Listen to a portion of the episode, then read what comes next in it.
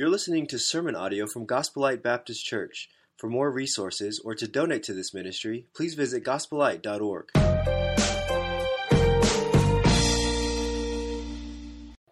Turn in your Bibles to Mark chapter 13. We are continuing our journey through the book of Mark, and there's so much here. It's just an amazing uh, book in the Bible. All the Gospels are amazing. Mark is somewhat of a uh, he has a little bit of a shorter version of the other Gospels. It's the short of all, shortest of all the Gospels, um, and it's a tremendous look into the life of Jesus Christ. And that's kind of what we've been talking about is how can we take some snapshots here in the book of Mark without, you know, we're not covering every story, and, but we're, we are covering many of them.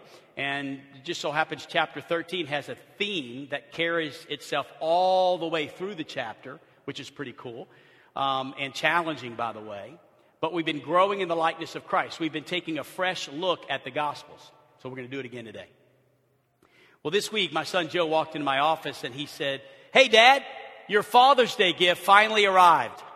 Now, how many of you know Father's Day is in June, right? Yeah, it's crazy. What happened was I had saw this watch company had put out a video in support of our uh, law enforcement, and I thought it was just really cool that they did that. And so I ordered, uh, a, or excuse me, I told Joe, hey, Joe, I'd really like a watch from that company. I really like the way they approached law enforcement, and, and it was a great video. And a lot of hostility at that time was happening in our country. I'm sure it obviously still is, but it was, uh, it had reached a climax. And I just thought it would be a cool thing to have a watch from this company that was in support of our law officers, which of course we, we are as well. And well, they got so many hundreds of thousands of orders that everything backlogged and the watch did not come until this week.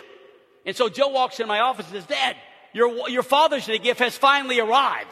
So I get my Father's Day gift. I, I, I now can tell the time. So here's my first question this morning, group, group question, group participation. What time is it? 1117. Thank you. I heard that a couple times. So it's 1117 and I, you're correct. I've got a watch now. I know what time is it. Does anybody know what day it is? It's Sunday. Amen. That's a good thing. All right. Does anybody know what month it is or what, what day of the month it is? 18th of October. All right. That's a tougher question. Sometimes I have to look for the answer on that one. All right. Here's an easy one. What about the year? 2020, almost 2021. We'll still be writing 2020 for a couple of months after that, but right now we're pretty safe. We've gotten used to 2020. But do you know what time it is in human history? Well, I have a sense that human history could be coming to a close. And so I want you to turn to Mark chapter 13. And I want you to look at this chapter with me. And, what we're going to be doing is taking a look at the signs. Because we, we, we have been told that the end is coming. Watch for something. Watch for the signs. And in Mark chapter number 13, the Bible says, in my Bible, there's a heading above all of this that makes this statement. It may be different in your translation, but I'm sure it's something like this. Mine says, signs of the end of the age. In the Gospel of Mark in chapter 13. Signs of the end of the age. And maybe you see something like that. When you see these things happening, a good summary verse of the entire chapter, a summary verse might be verse 29. So read, with, uh, read it on the screen here. I'll read it out loud. So also, here it is, good summary.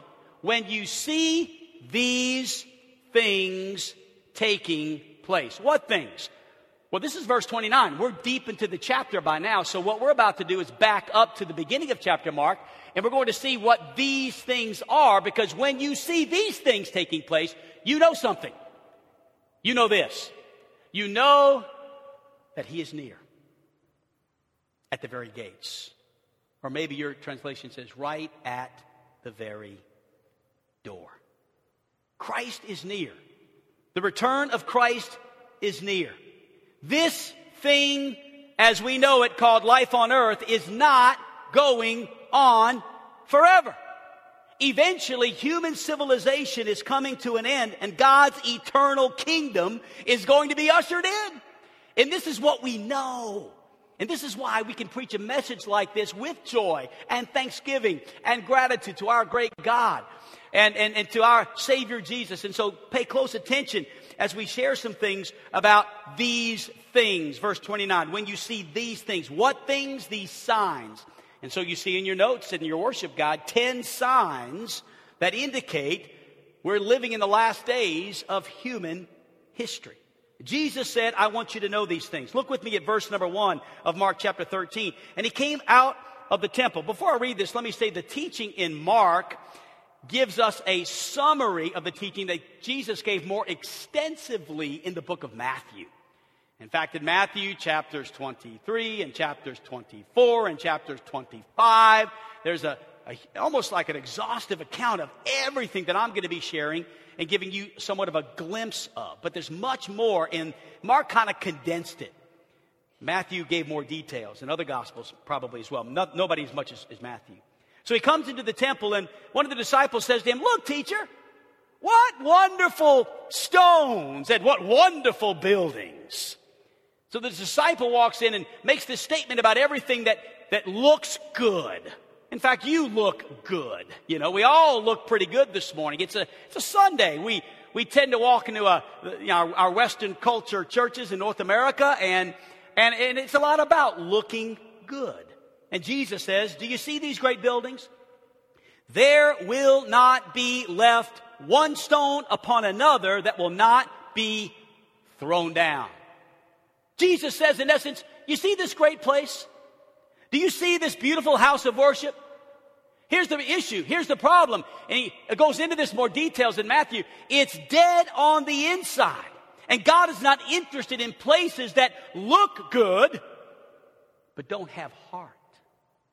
And God is not interested today as much as what we look like on the outside, but what is the condition of our hearts. And as he sat in verse 3 on the Mount of Olives opposite the temple, Peter, James, and John and Andrew addressed him and asked him privately.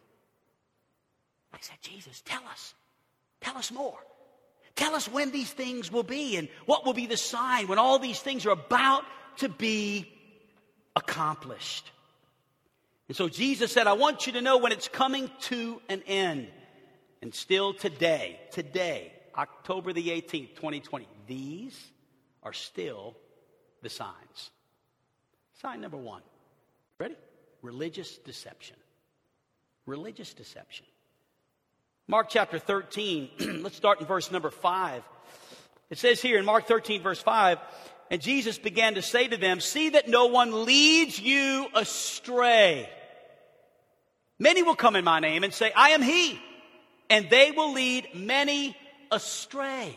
In fact, he says somewhat of the same thing or the same theme later on in Mark chapter 13. I'll show it to you right now since we're on this idea of sign number one being religious deception. Look at verse 21. And then if anyone says to you, look, here is the Christ, or look, there he is, don't believe it. For false Christ and false prophets will arise and perform signs and wonders to lead astray, if possible, the elect. So this is the very first sign. Religious deception. So I have a question for everybody in the audience today. You're welcome to answer out loud if you'd like. Is there an increasing amount of religious deception in the world today? Yes, I agree. Without question. In fact, just a little study since the beginning of the 1900s, new religions have increased 18 times their number, according to the Institute of New England Research. Some institutes place 20 million Americans in destructive or heretical cults. C-U-L-T-S. 20 million Americans.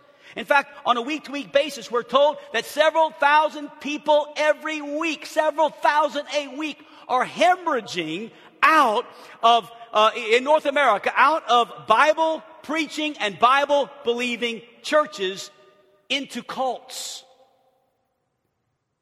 Several thousand a week. You say, why? Well, we'll get to that possibility and why in just a moment. Let's move on to the second one. So religious deception is sign number one. Sign number two, escalating wars and increased human suffering. We'll put two together. Escalating wars, rumors of wars, and increased human suffering. Look, if you would, at verse number seven. When you hear of wars. And when you hear of rumors of wars, don't be alarmed. This must take place. But the end is not yet. For nation will rise against nation, and kingdom will rise against kingdom. So, another question for the audience Is there an increase in wars to your knowledge? Yes. Not a trick question. Yes. Just a little bit of research will tell you that. Here it is. The 20th century was the most barbaric century in the history of mankind killing a record number of souls in two world wars and the spread of communism, and with rather the spread of communism in excess of 180 million lives. More than all the wars in history put together. One century. More than all the wars of history put together. Today there are more. There's 200 limited wars that have been fought just since World War II. 200. And then today there are more than, right now, as we speak, as we preach, more than 40 active wars going on as we sit in this comfortable building in our world today. I have a little map of it. It's, it's kind of hard to see, but if you look closely, you can see the little red dots all over. There's one there closer to us, but then below in South America, but all over Africa and the Middle Eastern part of the world wars that are being fought as we speak, over 40 of them. The latest rough estimates for those killed in warfare just for the last 20 years. Let's just go 20 years since 2000. So 2000 to 2020, here are a list of wars that have been fought. Now, if I were to add up the the biggest number, it would be much more than this. But here's what I did. I took the time to sit in my office and take the average number. If, if they gave us a, at least this many, I took that number. But if they gave us at least this many and as much as this many, I took the middle number. And I came up with in just the last 20 years, 7 million and 74,000 people killed. We are killing people so fast we can't even keep count of it anymore. And Jesus said, Watch. And when wars are escalating and rumors of wars are escalating, tune in because that's when my return is getting really close. And then in Mark chapter 13 and verse 8, he goes on to say, There will be earthquake in various places. There will be famines. But these are just the beginning of birth pains. He speaks here, he uses this idea of a woman who is, is, is, is having a baby, and Jesus is saying it's like a woman in childbearing. The first pains are not like the worst pains, as it they move into their labor, it gets worse. And Jesus likens it to that. It gets, it gets worse. Is there famine problems in our world today? 35,000 people die from hunger and hunger related diseases every day. Now, this is important for you to hear because, again, in just a moment, we're going to understand that so many of us are so easily disconnected from these types of figures and these types of thoughts because of where we live and what we have. 35,000 people every day are dying across our world. Get this one.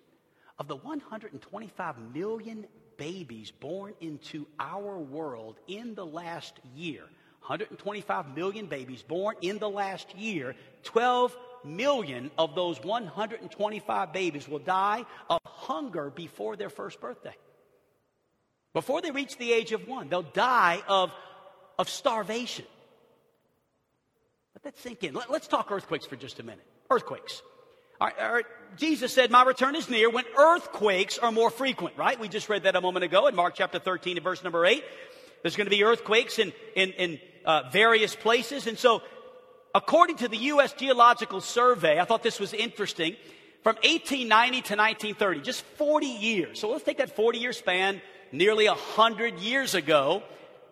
And they said that there were eight earthquakes that measured 6.0 or more on the Richter scale in that 40 year period.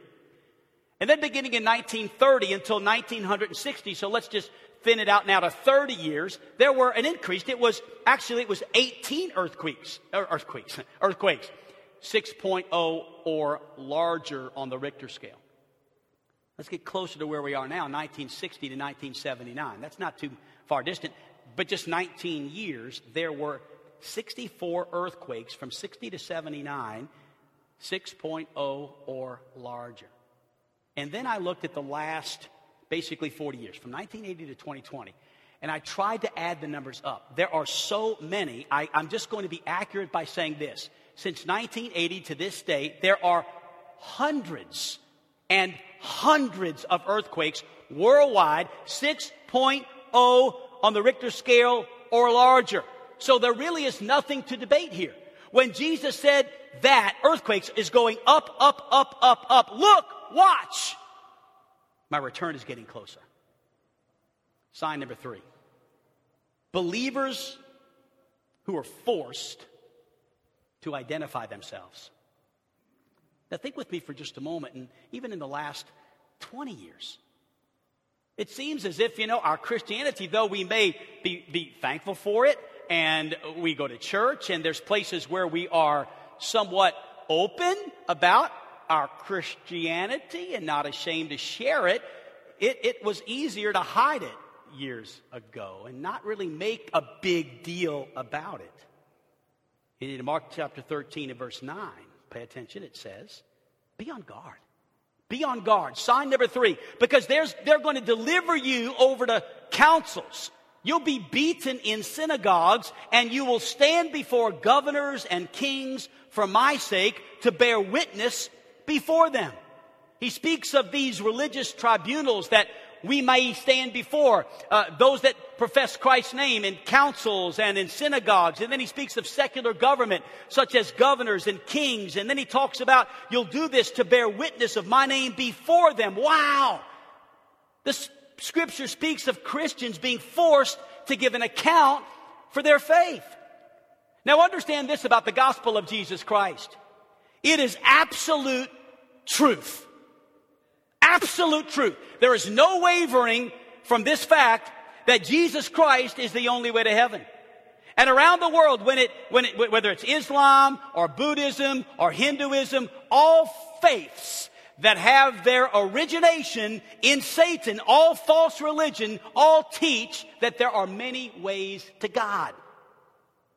Except for us. Only the gospel of Jesus Christ is proclaimed as the exclusive hope for mankind. We are the only ones that believe that there is only one way to heaven. And that's why John chapter 14 and verse 6 is so important to us where it says that Jesus said with his own way, mouth, I am the way, I am the truth, and I am the life. No one comes to the Father except through me. That's either true or that's false. And I want to stand and say, I believe it's true. With all of my heart, without any apology, that is true.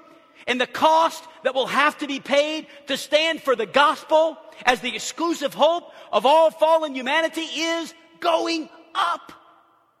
The cost is increasing.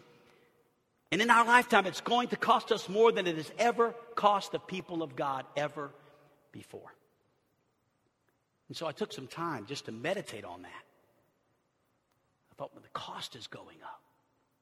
And I know that many are paying the cost around the world. We'll get to that in just a minute in one of the other signs. But I pictured in my mind for just a moment if that were true of,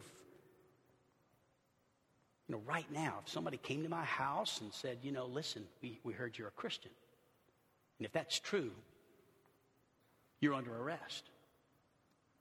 Or maybe if it were like in some other countries, maybe it would say you either renounce the name of Christ or we'll take your wife's life in front of you. And maybe they might be holding a machete to her neck and saying, You either renounce the name of Christ.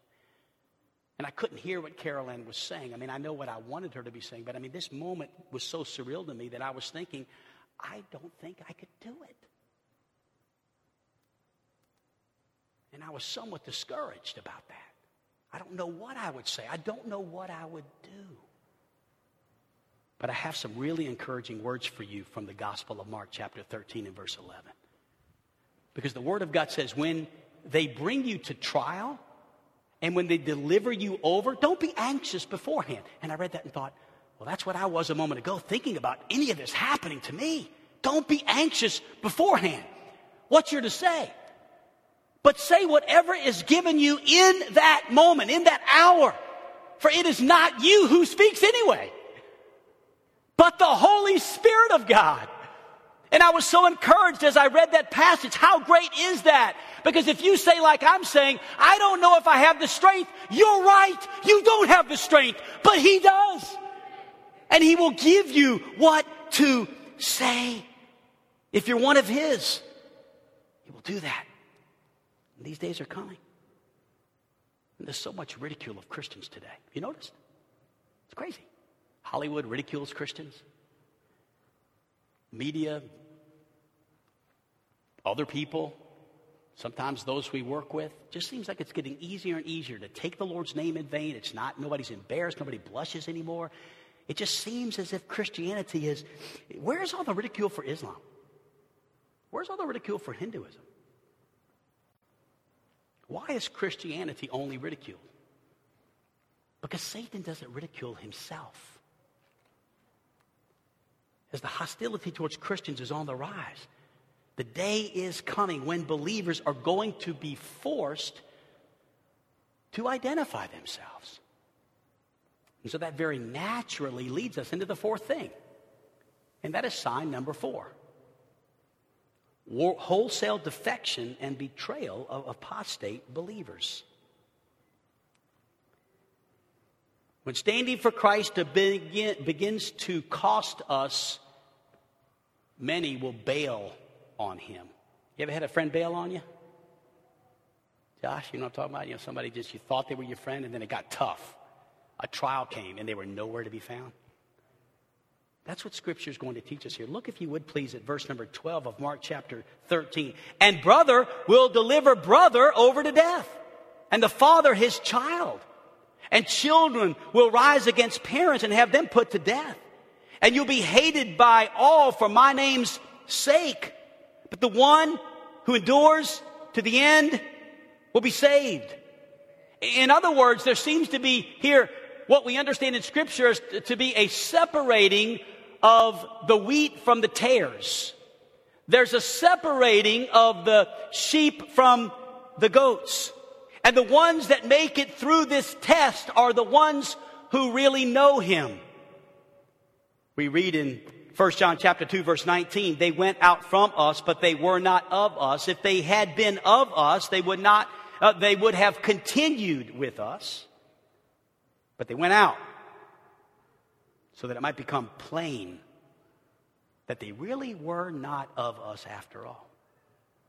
In other words, it's the trial, it's the testing, it's the truth that separates the sheep from the goats. And I think it would be helpful if we just took the expanded message from Matthew chapter 24 for this point at least. And so on the screen, you'll notice, and I'm borrowing from Matthew's account of this, as I mentioned earlier, a much more extensive account. But look with me at verse 10 through 13. Many will fall away and betray one another. Many will hate one another. Many false prophets will rise and lead many astray and because lawlessness is increased. Anybody see more lawlessness in our streets than ever before? Because lawlessness will be increased. That's going on right now in our day. So we can relate to that.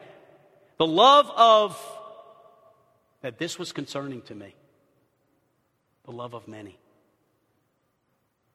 You know what I wanted that to say? The love of a few. I really did. I wanted it to say the love of just a handful of people that proclaim Christ as Lord. Just a handful. But it didn't say the love of a few, it said the love of many will grow cold. Not warmer when t- trials come, not warmer and hotter for God when tests come, but the love of many. Most of the people who say they loved God, that love will grow cold. Not a few, but many. And this is so concerning a wholesale defection and betrayal of false believers. It reminds me of, of me. I mean, here I am as pastor of this church and, and I'm challenged every morning to preach the truth of the Word of God. But I believe there's coming a day when pastors who think that to improve Christianity, they have to, to, to make it easier. And I think when that day comes, those preachers who tried to make Christianity seem easy are going to be preaching to empty churches. Empty churches, the love of many. Religious, ritual Christians, gone. Health, wealth, and prosperity Christians, gone. Self esteem, psychology, Jesus Christians, gone. liberal, social, gospel Christians. Now, let me take a moment just just say this. Let us not think more, high, more highly of ourselves than we ought to think right now. Well, I won't be one of those. I'll be one. I'll be here, preacher. Wait a minute. 1 Corinthians chapter number 10, verse 12 says, you got that on the screen? Therefore, let anyone who thinks that he stands take heed lest he fall. In fact, there is another passage that speaks of us taking the time to examine ourselves. And maybe that should be every day, as Paul said, to die daily to the flesh and to self. Maybe every day we should just examine ourselves. Why? If we're truly in the faith, the days of testing will come. And when the price goes up and when it gets really hard, if we really are a follower of Christ, we'll be ready. And this may come in our lifetime. Sign number five the gospel will be preached in every nation. Now, what's so awesome about this is, and I, you know, we don't, we don't always plan the Sunday we're going to be speaking on a particular subject. Sometimes we just let, kind of let the Holy Spirit kind of arrange all that. But we're just coming out of our missions revival. Amen? And here I am talking about the gospel being preached in every nation. And I'm thinking about Jeremy and Kara Matt, who we are prayerfully going to be able to take on again. That's why those cards are so important. We really do. The budget you see in the worship God is the budget we keep. And so it is important because as Jeremy and Kara present their ministry to China to learn the language and then to Costa Rica to win those who are Chinese speaking people in other countries, as we, as we hear their testimony, we say, wow, they are going to unreached people groups to preach the gospel of Jesus Christ. Amen. And then we think about Josh and Val and how they're, you know, they, have left the Philippines and so many have to come off the mission field because of this virus, this pandemic, but prayerfully they'll go back and be able to preach the gospel. Listen, there is an incredible progress that's being made in the world today where the gospel is being preached to every nation. Amen. And I'm thankful today that Gospel Light took four nights and set them aside and said, we want to emphasize the gospel going out from Hot Springs, Arkansas. Amen. Just a few statistics in the last 100 years as it relates to world missions, because I know we hear a lot of negativity about, you know, sometimes we hear negativity about the gospel going out, but I want you to know there's not much negativity in this building this morning. Listen to David Bryant who gave a book entitled The Hope at Hand with much information about these things. I'm just going to give you a couple of stats from his book.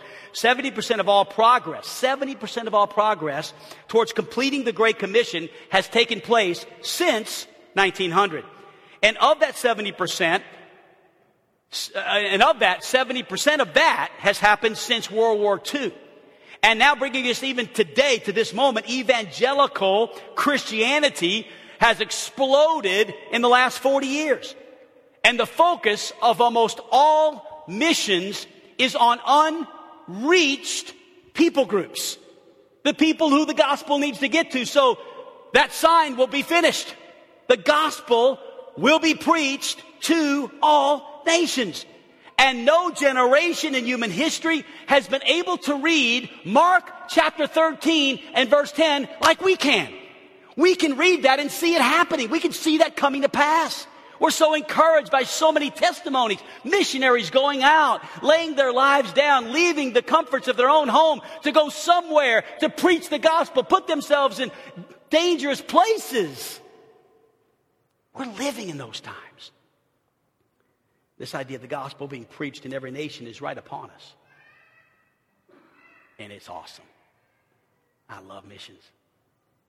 And I love giving weekly to our Faith Promise program. And I, and I love walking by those missionary letters and reading them and thinking, man, praise God. And I'm thankful that Nick Cantrell is leaving this place at the first of the year to go to Vanuatu right out of our church. And we're placing a church member in a foreign land made up of islands to preach the gospel to children. Two thumbs up, church. That's exciting. Sign number six. The abomination of desolation literally marks the time. Specifically, it marks it. Now, we're not going to get into much detail here, okay? But, but we are going to touch on this sign here, sign number six. We're going to do that by reading verse 14 that, that mentions something very interesting, and I want you to take notice to it. Are you ready?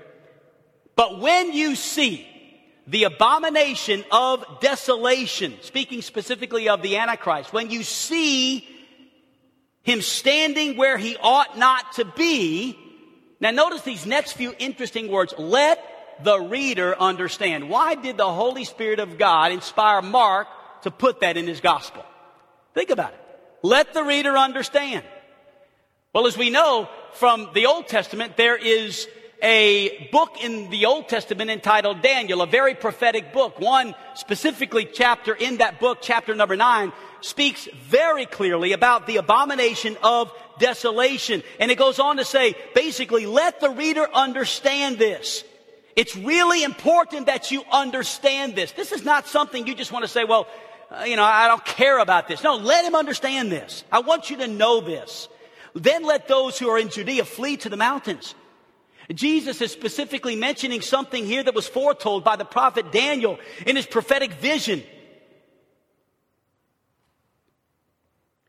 What is meant by the abomination of desolation is specifically that there, there's going to be someone who sits in this place and causes severe, severe destruction to the temple. It's the Antichrist. And this marks the time. And when this happens, we won't be talking about, is this the signs anymore? We'll be saying, no, this is it. When this happens, this will be it. Sign number seven. Unparalleled persecution and martyrdom of believers. So when the Antichrist ties and, and, basically ties all this together and tips off the world as to what is going on, the heat's going to be turned up. Look at verse 15. Then the one who was on the housetop, not, don't go down. And, and don't enter the house. Don't take anything out. They had flat roofs there. They would have just said, look, leave everything in your house and just run. Flee to the mountains, verse 14 said specifically. So intense is this persecution going to be. In verse 16, it says that let the one who is in the field not turn back to take his cloak. Better to be cold in the mountains than dead in the city. And alas, for women who are pregnant and for those who are nursing infants in those days, pray that it may not happen in winter. For in those days there'll be much tribulation as such has not been since the beginning of creation that God created until now and never will be. So again, a question. Is this the day of martyrdom? Are there people actually, church, dying around the world for their faith today? Well, first of all, in order for us to truly understand that, I think we have to understand as followers of Jesus Christ that we're just part of a very big family. It's not just limited to Hot Springs in Arkansas and North America. It's believers all over the world. You say, Well, I think I knew that, preacher. But here's what makes it tough because we live in a dream world. We have so much because of all the things that we have. And I, am glad for the things that we have. I'm not at all preaching against those things as being bad. I'm helping you to understand those are blessings from God. We're thankful. We talk about, you know, living in this country and and all of the economy and the houses and the cars and the vacations and the food that we eat. I get it. And I'm not saying those things are wrong. I'm simply saying those things have numbed us. We live in a dream world. And that's why it's easy for us to get messed up in our thinking. Get this more Christians were persecuted and martyred for their faith in the 20th century than all previous centuries combined. Today, this morning, right now, nearly two thirds of all Christians alive today are suffering persecution in varying places and to varying degrees. Some it's restriction of freedom, some it's imprisonment, some it's discrimination, some it's slavery and torture, and, some even death. David Barrett in the International Bulletin of Missionary Research said that the average rate of Christians being martyred for their faith every year is 160,000 per year.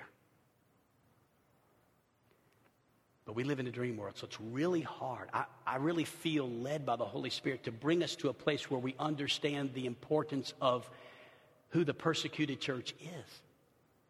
How many, just out of curiosity, how many in the building actually received this, this magazine? I'm just, I'm just asking, just doing a poll of how, where you are of this magazine. Would you lift your hand if you get this on a monthly basis? One, two, three, four, five, six, seven, eight. Good. So we got eight people in a building of a couple, three hundred folks. In the, in the first service, we had a huge crowd. Some of you walked in and said, well, where are they? It's almost this many people. And we had two that received that magazine. I almost feel like that's an indictment on your pastor. It's not you, it's me. To not have made you aware of praying for the persecuted church until now is only an indictment on my apathy, and I apologize. I do want to encourage everyone. It's simple, it's easy. You can go online and get this mailed to your house. On November the 1st, we're actually going to participate in the Voice of the Martyrs International Day of Prayer for the Persecuted Church. This is amazing. And I've been aware of this persecution, this martyrdom happening all over the world. I want to take just a short moment and show you a five minute video from the Voice of Martyrs. It's just a reenactment of a beautiful story of a young man who is now a pastor. He's a church planter, but it didn't start that way. Listen to this beautiful story, and then we'll have a testimony after that. There's a hymn that they sing in the Chinese underground church. I want to introduce that hymn to you. It's called I Want to Be a Martyr for My Lord. Many of the churches underground in China sing this song before and after their services, when they get there, when they leave. To some, I've read, it's a requirement to join the church. Here's the chorus To be a martyr for the Lord, to be a martyr for the Lord, I'm willing to die gloriously for the Lord. Help me a little faster, please. Those apostles who love the Lord to the end willingly follow the Lord down the path of suffering. John was exiled to the lonely Isle of Patmos. I obviously don't know the, the way they sing it, I'm just reading the, the words. Stephen was stoned to death by an angry crowd. Matthew was stabbed to death in Persia by a mob. Mark died as horses pulled his two legs apart. Dr. Luke was cruelly hanged. Peter, Philip, and Simon crucified on a cross. Bartholomew skinned alive by the heathen. Thomas died in India as five horses pulled his body apart. The apostle James was beheaded by King Herod. Little James was cut in half by a sharp saw. James, the brother of the Lord, was stoned to death. Judas, not the Judas uh, who betrayed Christ, but the Judas in Acts chapter 1, was tied to a pillar and shot by arrows. Matthias had his head cut off in Jerusalem. Paul, Paul was a martyr under Emperor Nero. Here's the last verse. I'm willing to take up the cross and go forward, to follow the apostles down the road to sacrifice. The tens of thousands of precious souls can be saved. I'm willing to leave all and be a martyr for the Lord. Wow. Powerful. And, and, and again, what Kevin said is so true because it doesn't sound like these people are very sad about it either. They understand something we don't in our dream world. And so, as, as pastor, I feel so led to, to speak about this because I don't want to avoid anything in God's Word. We're living in a dream world, so let's wake up to the reality of the day and age in which we live in. Jesus gave us this extensive teaching for a reason. Why did he put it here? Why did the Mark, under the inspiration of the Holy Spirit, give us these signs so that we might recognize them? He loved us enough to show us these things that we might know in advance. And if, in fact, we are that generation, that we might be aware and not be caught off guard. He loves us and He wants us to know these things.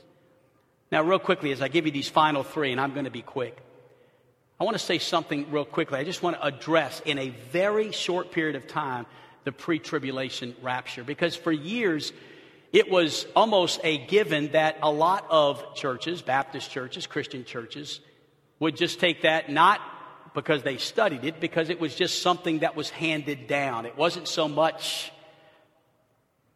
it, was more like a logical approach to the theology of the return of Christ versus a biblical approach. And so I just want everyone here to know, in as soft a way as I can say it, that it seems as if that the pre-tribulation rapture, and it doesn't take much to study this, is an invention of Western culture more than it is a study of Scripture. And I say all that to say that it doesn't really matter. At the end of the day, if you want to be pre trib, mid trib, post trib, can we all agree Jesus is coming? Amen. And so, whatever side of that you're on, I wouldn't be so hostile about it. I no, lo- no longer I feel any pressure. I believe Jesus is coming back I do believe Scripture is pretty clear. It won't be pre trib, there'll be some suffering. But at the end of the day, church, it's not, it's no reason for us to argue. If you're looking to attend a church that believes everything just like you do, it's going to be hard pressed to find one. So let's move on to sign number eight. Suffering will be cut short by the rapture of the church. Suffering will be cut short. Look at Mark chapter 13 and verse number 20. And if the Lord had not cut short the days, what days? Well, these are days of tribulation, days of suffering.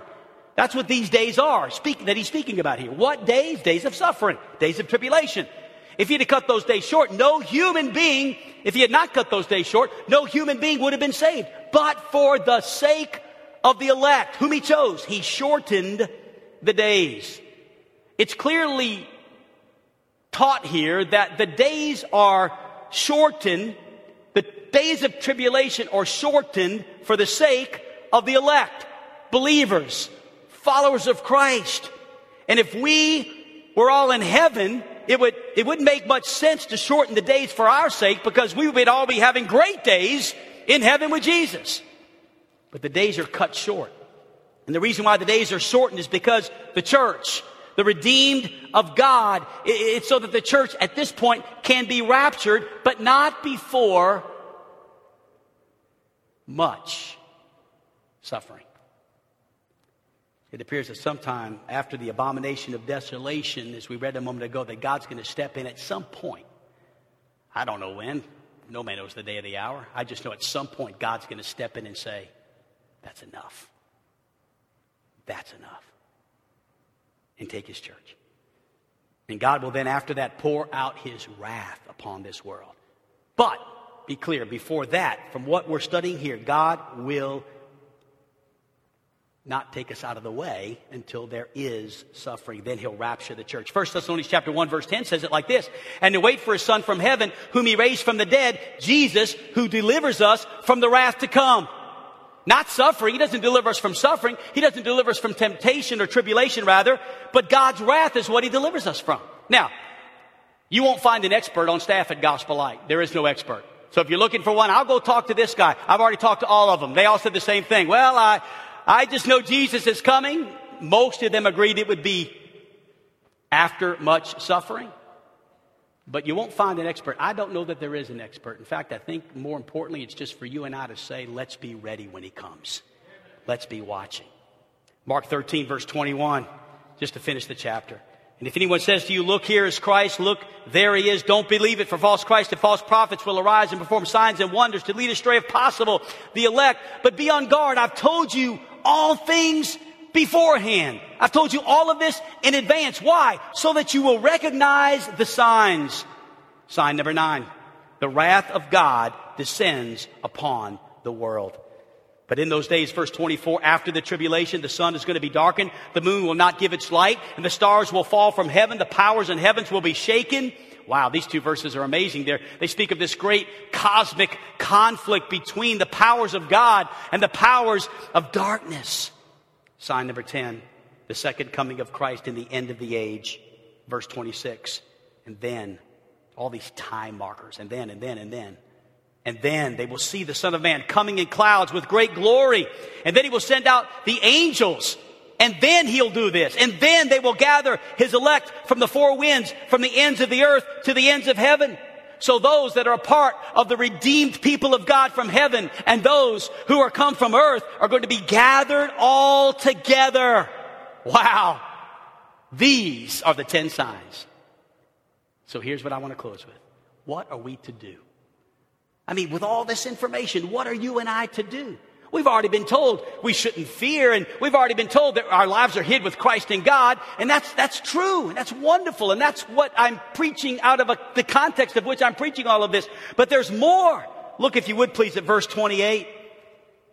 He says, Listen, from the fig tree, learn this lesson. As soon as its branch becomes tender and puts out its leaves, you know the summer is near. So, just like that, when you see these things taking place, you know that he is near at the very gates. So watch. I love that word. Maybe your translation says, be alert. Watch. Be alert. What does it mean to watch? This may be the most important note I have in all of your worship guide. It means this to live aware of the nearness of Jesus. To live aware of the nearness of Jesus. And that's really what we're talking about this morning. Not that we run to some mountain and hide somewhere. That's not what we're talking about. That's not the subject matter. It is how this, living aware of the nearness of Jesus, would change every decision we make. If we lived like this, it might change what we give to foreign missions. If we live like this, it might change some of the decisions we make on a daily basis about what we have and what we put stock in and how much we put away. It might change some of the way we think if we lived with an awareness of the nearness of Jesus. So therefore, he says, be alert, be watchful. Jesus is coming soon. Like the old hymn says, what if it were today? What if it were today? Yet, we seem to live in the only country on the face of the earth where this could be preached and it's not good news. I don't like it when you preach on this, preacher, because I want to see my son graduate. Why do you got to preach on this, preacher? I'm not married yet. I want to get married and have kids and go on a yacht, take a cruise. Preacher, why are you preaching this? Man, my, the stock market's up. Man, it's really good right now. Got extra money. I'm doing things that I've never done before. Could I ask you to stop talking like that? Here's why. Because how sad would it be that we think that in any way what the world has to offer can even compare to what God has in store for us? Nothing. Not even your son's graduation.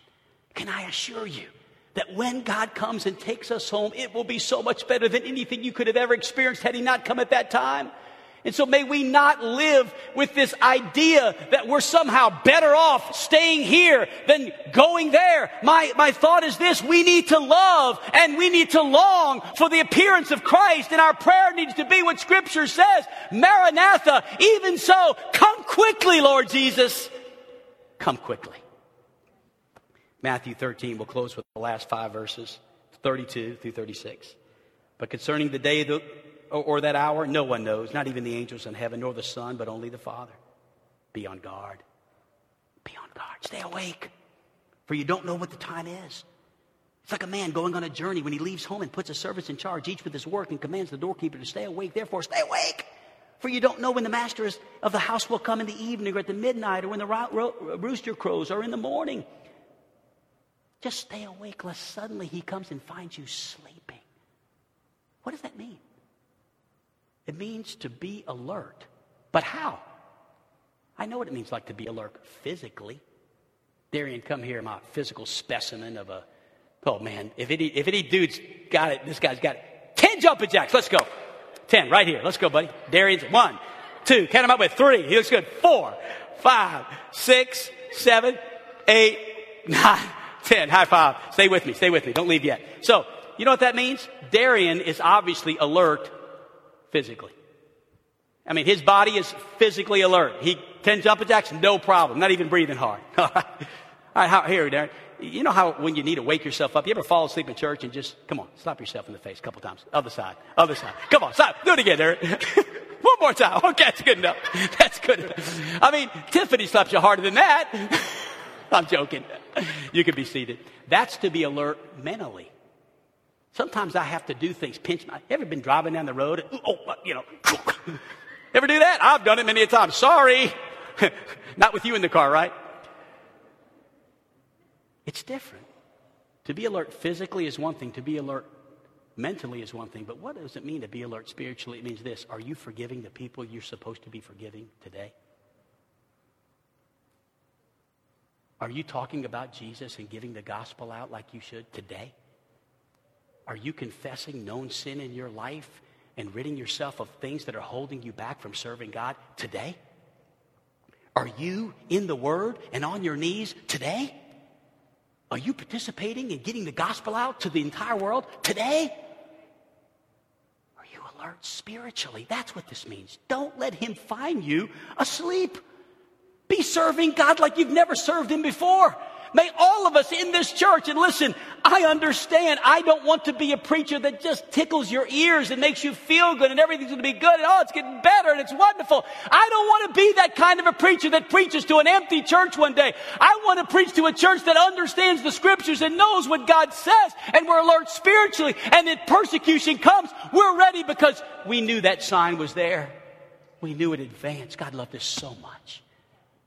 And we're alert. So let's pray together. God, help us to be alert spiritually. I, I memorized a poem when I was a teenager. It goes like this God has no hands but our hands to do his work today.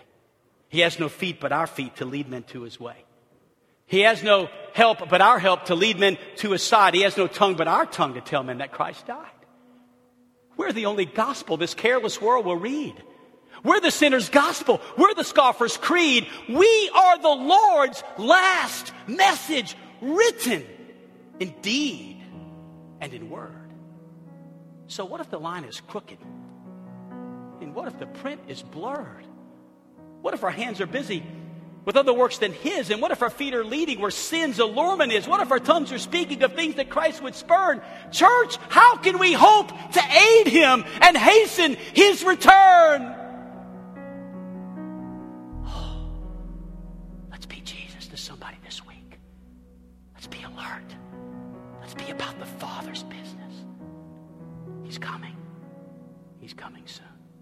Every head bowed and every eye closed.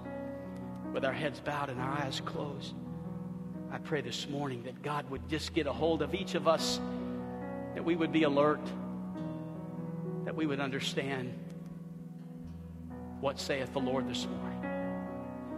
In just a moment, we'll give this response. You're welcome to come to the altar if you want to pray there in your seat. This response time is just follow the leadership of the Spirit as we sing and worship and pray. Father, we love you. God, I come to you right now confessing that I, I have many times fallen short of being alert to what you've been saying to me about these days that we're living in. Lord, I've been disobedient at times, and I ask you to forgive me. And God, help me to be a believer, a true follower of Christ that is being sensitive to your spirit that is being alert and watching and waiting for your coming. And should it be today, God, even so come, Lord Jesus. But God, if there is 10, 20, 30, 50, 100 more years to live, if there's another generation still to come, God, may we have been faithful with the time you gave us here. Oh, Jesus, we love you. We need you. God, may we worship you in song one more time today as we gather together to respond to Mark 13 and your, your words. In Jesus' name, amen.